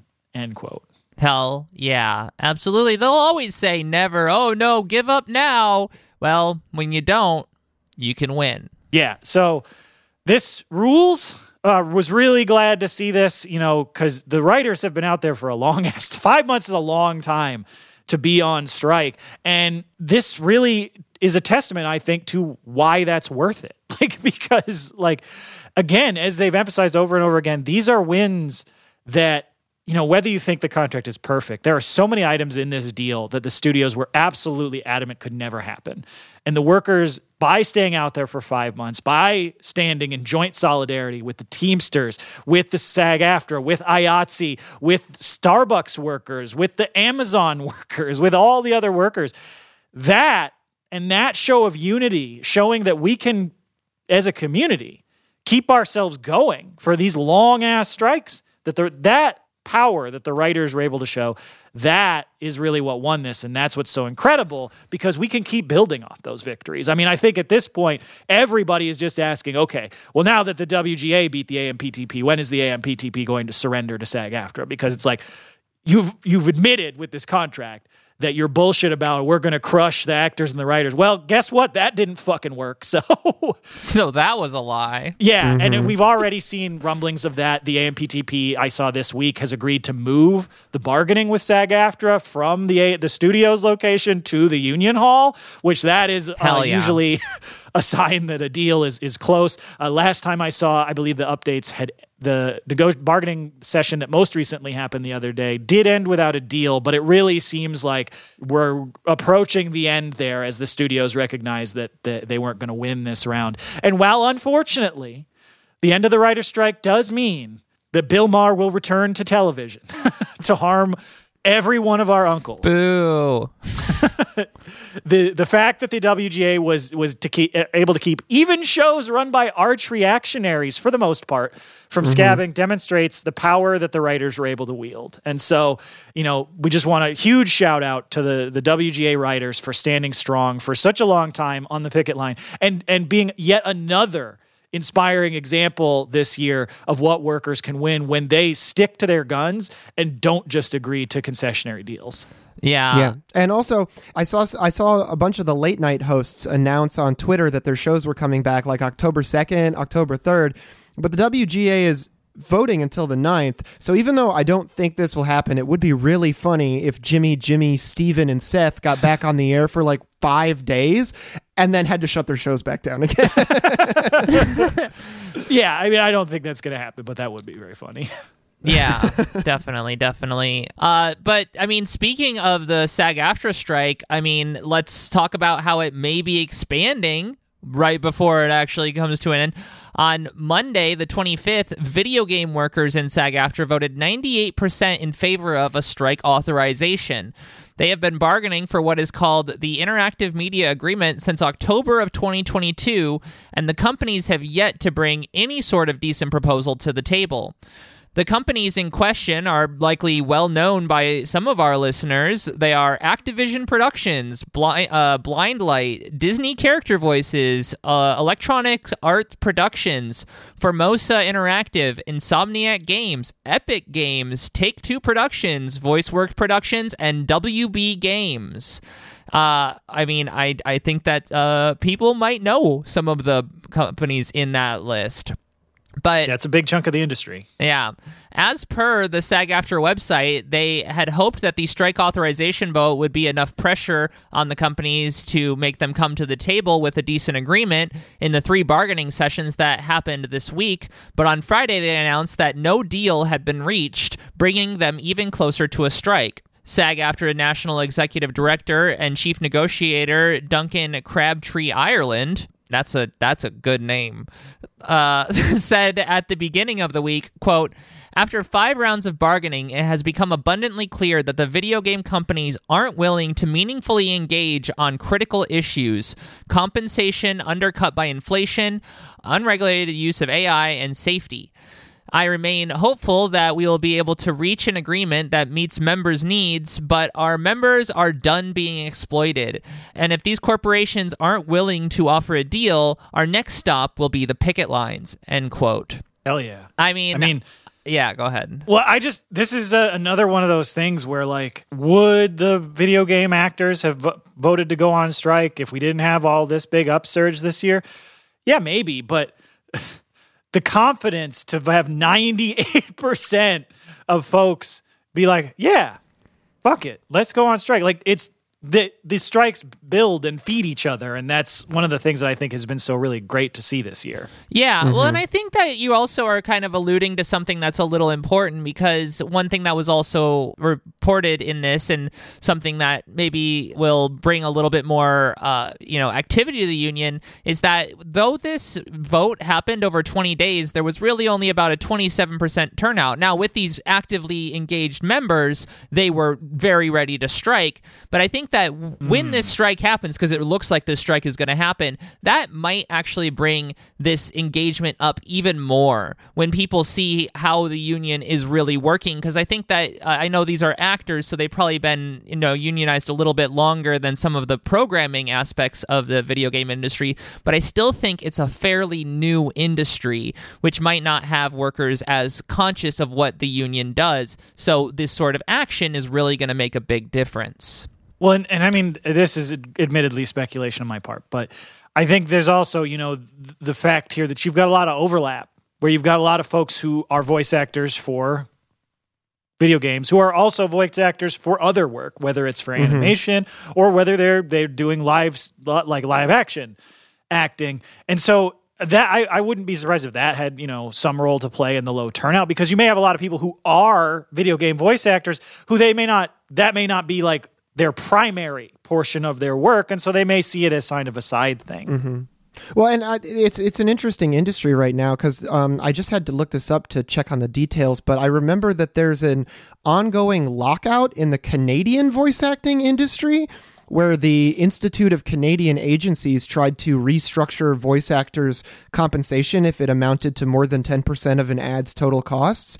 And in response, the union was like, well, we want a, ACTRA in Canada was like, we want a new contract. And then ICA turned around and has locked them out since April, not giving them any work. Wow. Yeah. Damn. Shit, maybe we should cover that next week. Yeah. Well, and I mean, I guess back to this, uh, Fran Drescher, president of SAG-AFTRA, said about the authorization, quote, It's time for the video game companies to stop playing games and get serious about reaching an agreement on this contract. The result of this vote shows that membership understands the existential nature of these negotiations and that the time is now for these companies, which are making billions of dollars and paying CEO CEOs lavishly, to give our performers an agreement that keeps performing in video games as a viable career. End quote. And I mean, I do love Fran Drescher. She's she's pretty rad. Fran Drescher is great, although I will say I don't know that it's possible for the video game companies to stop playing games. I think that's that that may be at the I- their core of I, their I liked the. I liked the pun though. No, it's a good line, but you know, I think it's this is great. You know, seeing the inspiration, you know, that these folks have have gotten from all the other actors and writers and folks who've been on strike lately. So, and and traditionally, video game voice acting has been so low paid compared to so much other work. There's uh, a lot of room for improvement. Although now I'm thinking counterpoint to what you said, Dan. We're talking about CEOs here. They don't play the games; they just profit off of them. That's true, but uh, I will 1v1 any video game company CEO in their own company's games and win. That's a guarantee from your friend That's John. right. Well, you know who's been not just like 1v1ing the people in charge of this country, but actually taking on both sides this week and really coming out looking a lot better than either of them. That's the UAW, folks. So moving to, you know, of course, with the big three strike on, this is pretty much always going to be the, the closer story as long as the stand up strike is going on because we had the second week of the stand up strike by 18,000 of the 150,000 UAW auto workers at the big three this week. And it made a lot of headlines, unfortunately, and I'll try and breeze through the, this part pretty quickly. A lot of the headlines this week for very stupid reasons, because a lot of what was discussed this week had nothing to do with the strike itself. It had a lot more to do with political horse race bullshit about the 2024 election and both uh, Biden and Trump trying to glom on to as much actual working class energy from the UAW strike as they could, and the media doing their best to distract people from the actual important parts of what the workers are fighting for. And so, in what dominated much of the labor press uh, this week, President Biden visited striking UAW workers on the picket line on Tuesday, taking photos and voicing his support uh, such that it is uh, for their efforts. And you know, I just I, look, I don't want to be a, an annoying sectarian contrarian and pretend that this is that the UAW should have declined the visit or something like that. I actually think the UAW has handled all of this really, really well. Um, and like while of course i'd certainly rather the president of the united states support the uaw rather than the bosses it is i think very hard for anybody taking this seriously to see this much more as just a photo op to try and shore up biden's support in michigan a state that he won i think by a razor thin margin mm-hmm. in the 2020 mm-hmm. election um, so i like again you know i, I don't want to be a, a, a, a broken record on this but Uh, despite whatever Biden said on the picket line or says any of this shit, like whenever he's had an opportunity to do something material for unions, and he's had a lot of fucking opportunities. He's been a senator for like 50 years, and he was mm-hmm. then the mm-hmm. vice president, and now he's been the president for several years. And whenever he's had all this power, he hasn't really done much to help unions, and has in fact mostly done stuff to hurt them. Like, of course, he crushed the rail strike. He continues to give corporations gigantic federal handouts with few to no restrictions or or any way to enforce additional labor regulations on them. He abandoned the PRO Act immediately upon taking office, even though he promised to pass it, and the Democrats controlled both houses of Congress. So I I it's I just don't want people to get confused by this and be like Biden's actually been moved left. Yeah, no, and I think it's really important. Like those are really direct, like on its face, like oh, these are definitely worker issues. But there are so many other worker issues which Biden has totally failed on, like kicking millions of people off of their health care mm-hmm. and then privatizing or eliminating protections during a, an active global pandemic. I mean, ending federal funding for childcare that was boosted during the the the worst days of the pandemic and now threatens to have I think something like a third of all the childcare facilities in this country close in the next year yeah. for a service that already is unaffordable. Yeah, I mean and how that that massively affects millions of workers across the country. So but I don't want to just be sour grapes, annoying person ranting about Biden. We're here to talk about the UAW, but we're also here to talk about the lying news media. That's because right. that's been a huge problem with this strike. Because look, for all of my criticisms of Biden, he did actually visit the picket line. He did voice his support for the workers as hollow as that support really is in a material way. Whereas Donald Trump did not do any of that, but the media kept portraying it as if he was, which is something that I know a lot of folks in the labor sphere have been extremely frustrated with. And, you know, Adam Johnson and Alex Press have both been very, like, they're really on top of this, hammering this home throughout the week that the corporate media has just been lying about this directly lying about what Trump has been doing in relation to this for weeks now. Uh, countless articles misled readers by claiming that Trump supports the striking workers. He does not. That he was rallying with local union workers. He was not. And that many UAW workers have turned to support him because of their hatred for electric vehicles, which is a thing the media made up out of thin air. Yeah, no one said that. So I mean, what actually happened regarding Trump this and the strike this week is that Trump held a campaign event at Drake Industries, a non-union auto parts company that has nothing to do with the big three. Uh, he was invited there by management, not by the workers, and multiple reporters who attended the event said they were unable to find any UAW workers in attendance at all, and people that they spoke to holding Union Workers for Trump signs, when asked, admitted they were not actually union members. so, and and the thing is, no one should be surprised by this. like, We had a whole fucking presidency of this asshole and a whole previous campaign, and they did this shit the whole time. So again, we should never also be under the impression that like the media was taken for a ride on this. Like they know what they're doing with this. Their goal is to discredit unions in the minds of middle class liberals by associating Trump with auto workers and being like, look, the auto workers are just racists. You're right. Don't support them. You're different. You're smarter. You're better than them. You should associate with the bosses. Like, that's a big part of what this is. But it is still extremely frustrating to see them just brazenly lie about all of this stuff, which is again why we have to understand the role of the bourgeois press as a, a, an agent of propaganda for the ruling class. But I will say the UAW's response to Trump's visit was a bit more colorful than, than to Biden's, but I also thought was extremely good. Uh, in a letter that was sent to the Detroit Free Press, UAW Vice President Mike Booth, one of the uh, new Reform Slate members, said, "quote Let me be blunt. Donald Trump is coming off as a pompous asshole, coming to Michigan to speak at a non union employer and pretending it has anything to do with our fight at the Big Three is just more verbal diarrhea from the former president. End quote. Fucking got his ass. Ether. That's right. Destroyed. Yeah. So the anyways, while the media has been falling over itself, making itself look like a bunch of idiots, the UAW has actually been handling this quite well and continued to receive uh, support from workers all over the country since expanding their strike to parts distribution centers nationwide. Thousands of supporters showed up at picket lines across the country from unions, you know, fellow workers in the Teamsters, the WGA, SAG-AFTRA, National Nurses United, Starbucks workers. You know, basically, if I follow a union on Twitter I've seen folks going out to show solidarity at the UAW picket lines, which is exactly what we need. Now, unfortunately, though, there have been some other people who have been showing up at the picket lines as well, and folks that are not welcome, because as anticipated, the expansion of the strike has also meant the expansion of GM using scabs hired at just $14 an hour to try and keep the parts distribution centers, which are extremely profitable, operating. Bro, imagine scabbing for $14 an hour. What the fuck? Mm-hmm. Because that's the thing.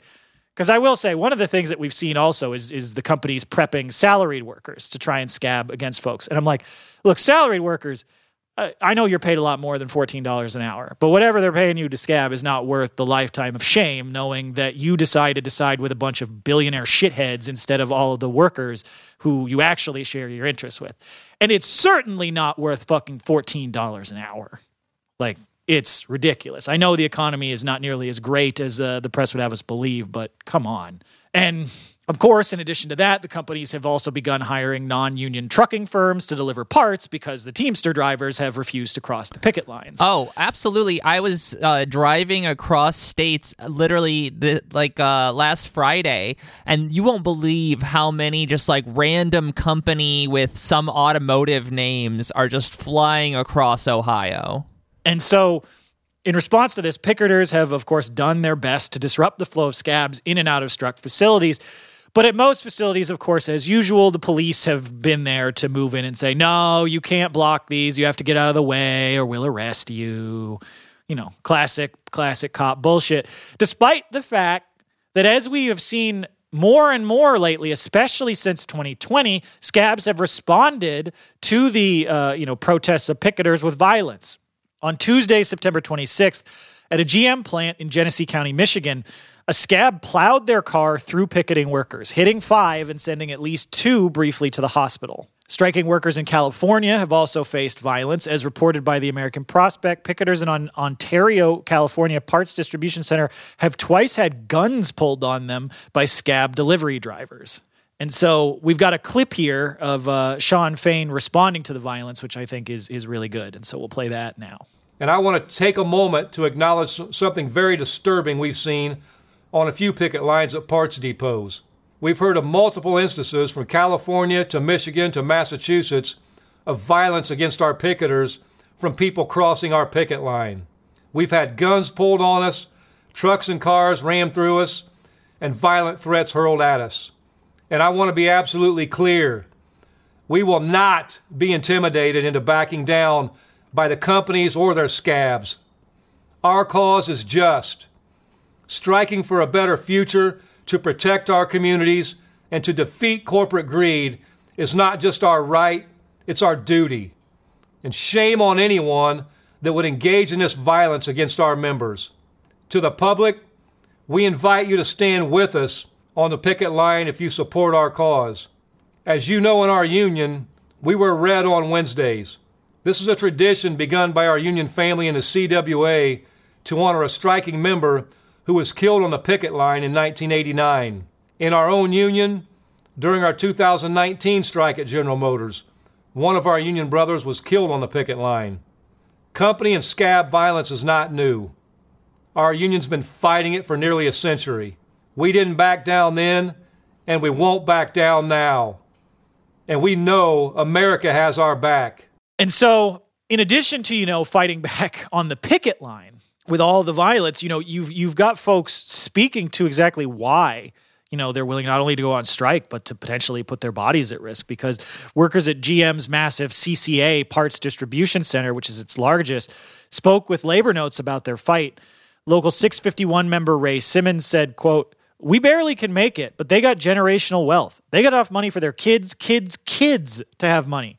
But I'm struggling just to get my kids to college end quote. And so in addition to this the visible struggle on the picket line, the conflict with the scabs, everybody, you know, doing all, all the, the stuff that they can in the streets, 130,000 UAW workers continue the fight to stop management's attempts to, at speed up within the plants.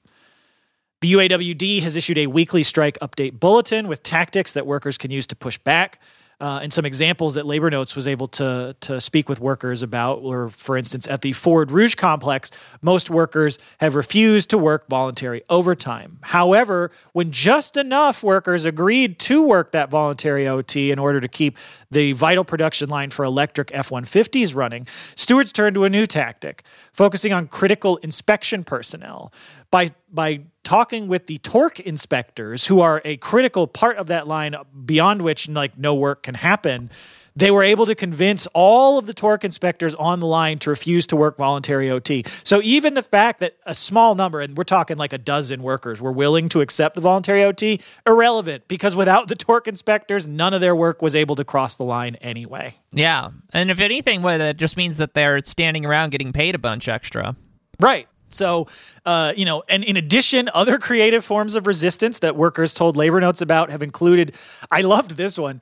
Technicians refusing to use a bicycle to get around GM's massive Arlington, Texas facility because basically the, the facility is so big, it's just all of these different buildings that if you have a tech who needs to like fix a, a part on an assembly line or even just an air conditioner or something, well, they it's a long ass walk between the buildings. And so I guess they usually use a bicycle to get around and speed that up. But now they've been like, hey, I don't see any reason to rush. Yeah, I'll walk. yeah, Go- Google Maps says 32 minutes on foot, so I'll see you then. Yeah, and so at Stellantis' Mack assembly plant, local union officials have watched management like a hawk and moved to call any attempts by them to convert voluntary overtime shifts into mandatory overtime shifts as unilateral changes to an expired contract, which is forbidden by labor law. And so, the, even though, of course, the bosses still sometimes try and push this stuff through, the willingness of the union workers to stand strong has prevented the management from being able to successfully speed up production at other plants to try and compensate for the lost work at the struck plants. Hell yeah. And in addition to that, international support also continues to grow. Israel Cervantes, a labor activist from Mexico who was fired for striking in solidarity with UAW workers back in 2019, traveled to Michigan to join workers on the picket line this week. And on Tuesday, UAW workers then protested outside the headquarters of VU Manufacturing, who had shuttered a plant in Mexico earlier this year in response to workers unionizing. And I love this shit. Yeah. like, this rules. US this is exact like the Mexican workers we talked about last week, who I believe were arrested for picketing in front of GM's offices in Mexico.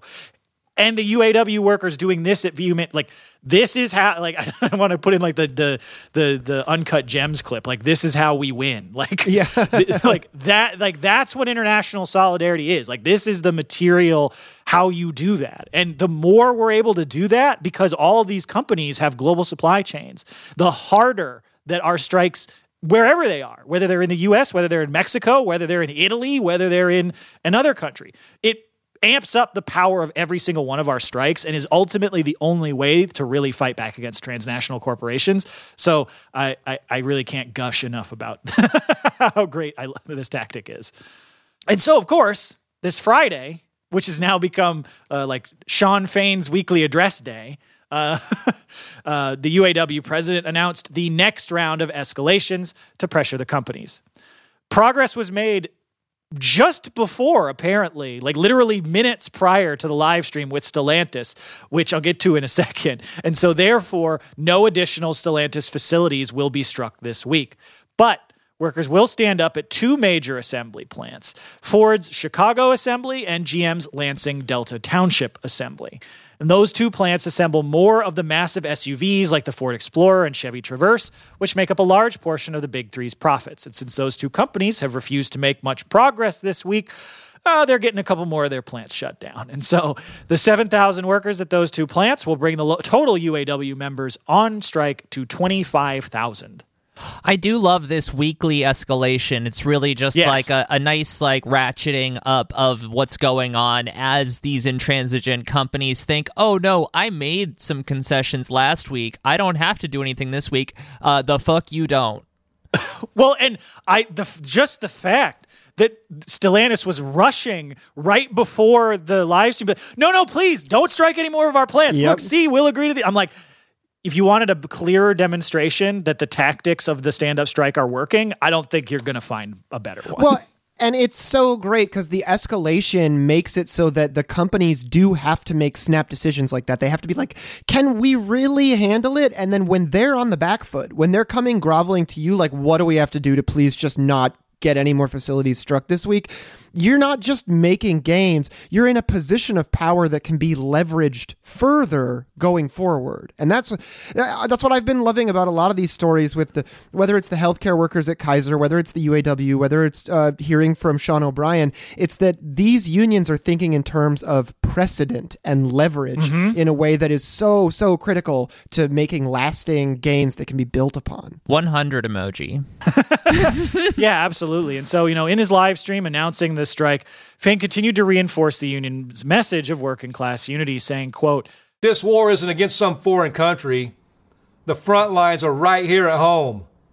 It's the war of the working class versus corporate greed. The workers are the liberators, and our strike is the vehicle for liberation. Hell yeah. Dude, Shawn Fain said class war. He said it. he he didn't put the words in that exact order, but they're both there. yeah. Yeah. So, and one of the other things that I love, though, the way that this works, and and so many workers have themselves portrayed it in this way, is that they're basically treating these live streams from Fain like it's the NFL draft, like basically waiting around all the plants. Like, are we going to get drafted to strike? And so many workers I've seen like posting stuff about being excited, which is great. It's such a great way to keep the energy up on, on and the excitement up it it's fantastic. I mean, Corey Zaremba, who's a worker at uh, the Lansing plant that is going that just went on strike, told Labor Notes, "quote These guys wanted to go out a long time ago. We're ready. Everybody, truly, I believe in the entire membership. They're one with what's going on." It's very clear. I mean, those live streams, even on Facebook, have like 47, almost 50,000 viewers before it even starts. Yeah, well, and that's what's interesting about the stand-up strike tactic is it's not just highly effective, but it also has a lot of prerequisites. You have to have a very unified membership that you can count on to stand up when you call out their facility or whatever. And like that's the kind of thing that we it's not just that the previous leadership wouldn't have done this tactic, they also couldn't have done this tactic in Right. some respects. No, absolutely. I think that's a really good point.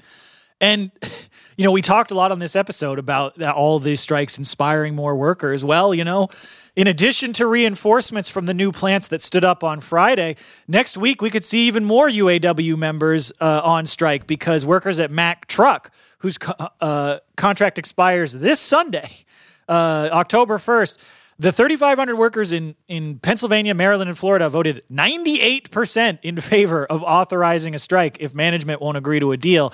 And right now, I'm not sure the UAW is the union you want to test that on. Yeah. Not only have they shown that they are willing to strike, uh, they're willing to strike effectively, but also they're organizing lots of new members, which we're going to have to get to next week. Yeah, shout out to you Maine workers joining the UAW. Love to see it. But um, we'll talk about that one next week. There was simply too much news, and we are already over time. But uh, just one last point before we, we wrap up and move into the meme review. I did just want to note that the UAW has has expanded how they're asking for community support as the strike expands as well. And they've said, in addition, of course, to showing up at the picket lines, which is the number one thing, they've also asked community allies, especially for folks who aren't close to a, like big three facility to put pressure on dealerships which buy parts from the struck parts distribution centers. And those dealerships are everywhere. And so the union put out a toolkit for supporters to organize such demonstrations, which I will link in the show notes and definitely encourage our listeners to check out.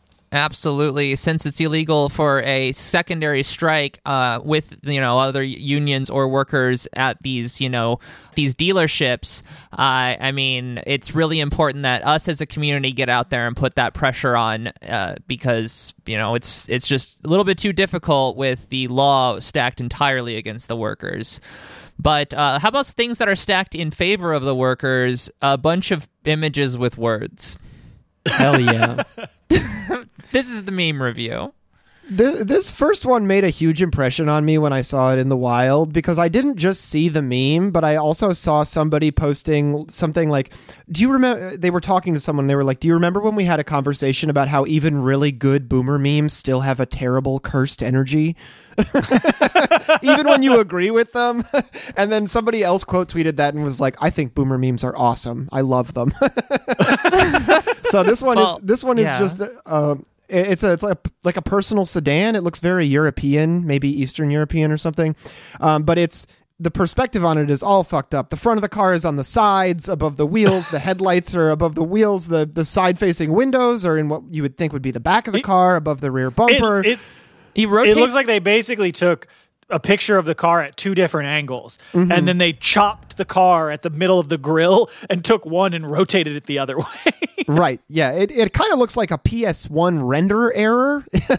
yes. in some respects. Definitely. But it says, f- and then in big impact text, it says, first car built entirely by management since the UAW went on strike, which I love because, like, uh, one, great, great point, perfect meme. Two, terrible meme. I love, I love it for the low quality. And three, the UAW has never built a car that looks like that, even if that car was properly arranged.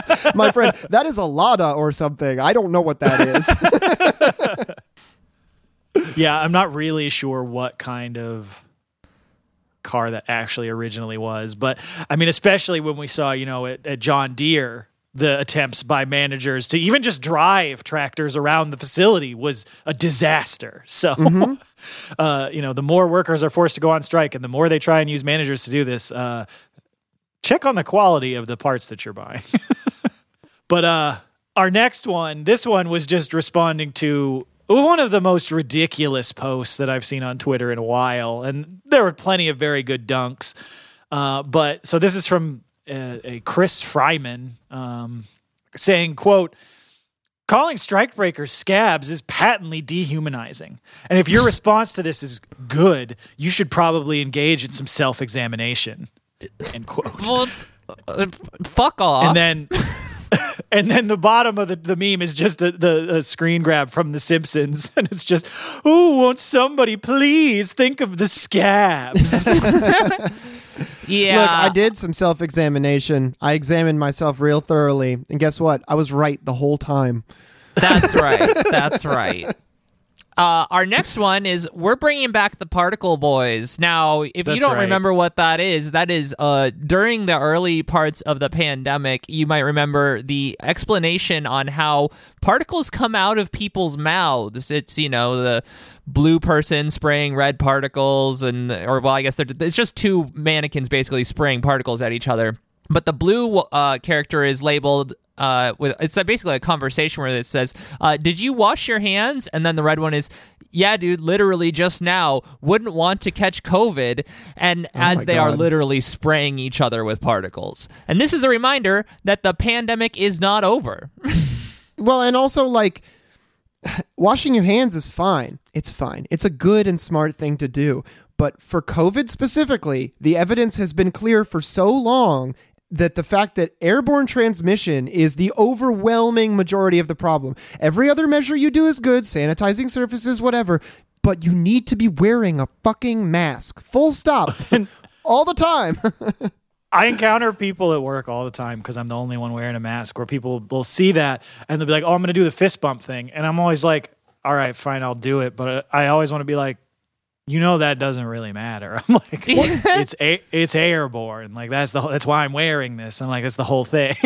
Well, I go to a lot of production facilities where there's like a lot of people who you don't see all the time because they work off in some far corner, and then they they grab me while I'm there, and they're like, "Hey, vending guy, I got a question for you." And then they see my mask, and they're like, "Are you feeling all right? Why are you wearing a mask?" And I'm like, "Yeah, man, I feel great. Are you feeling all right? That's why I'm wearing the mask." Like, exactly, th- exactly.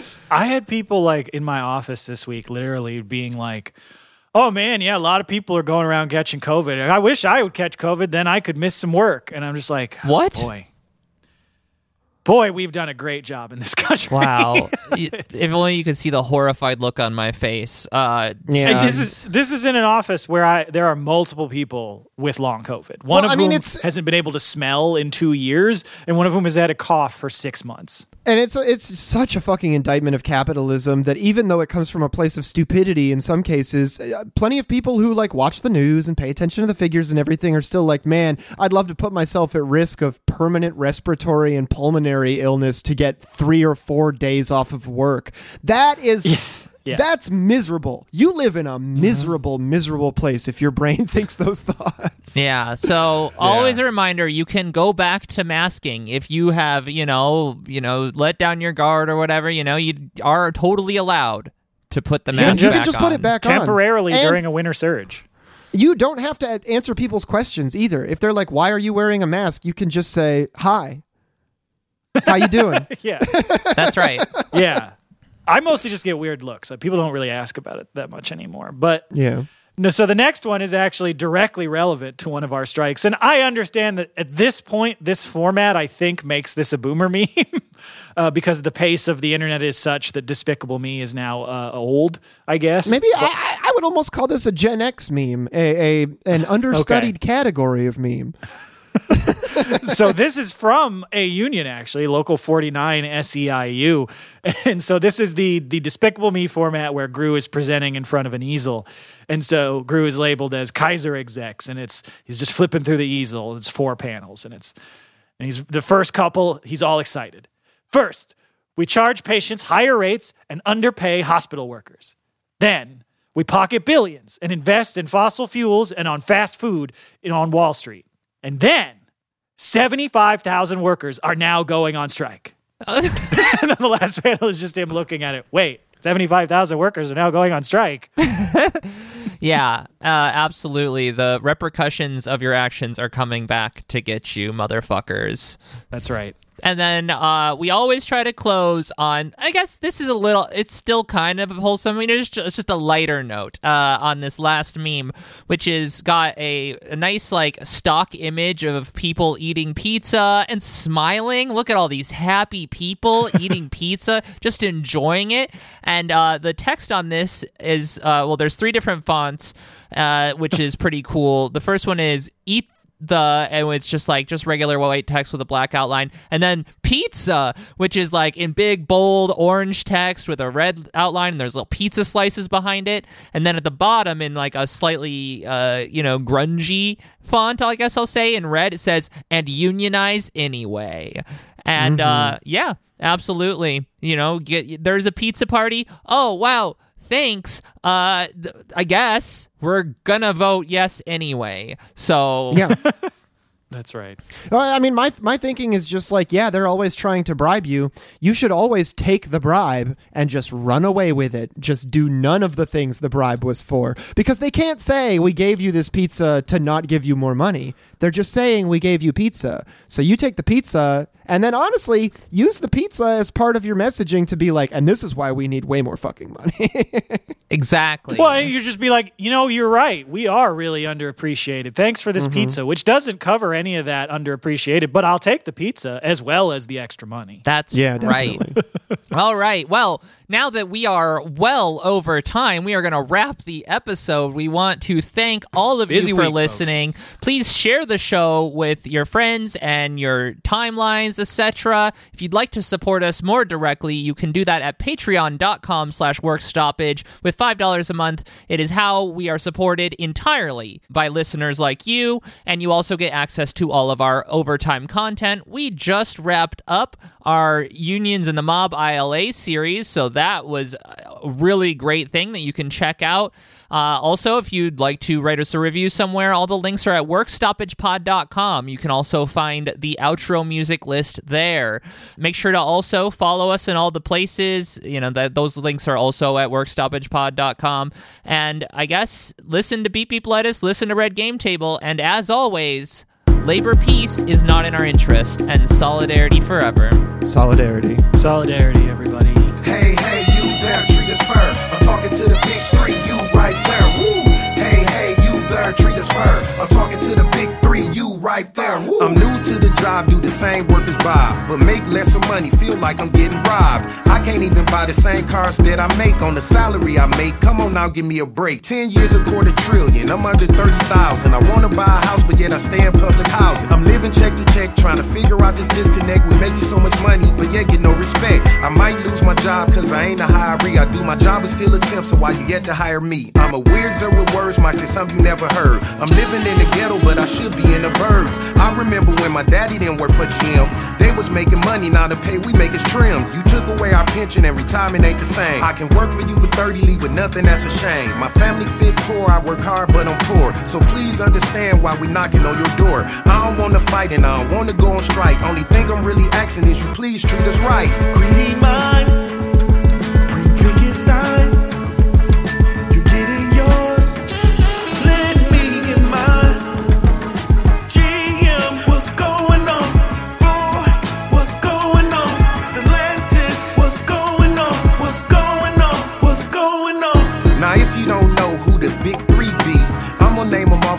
say their names with me. Stellantis, GM, and the other one is Ford. They all build cars that their workers can't afford. Now, make that make sense, cause to me it don't at all. We struggle to survive while they live high off the hard. Now I'm in line doing a picket with a sign. When treating us fair eliminates this wasted time. Tell Shawn Fain I really love his strategy. And tell the big three this never ever had to be. Woo! What's going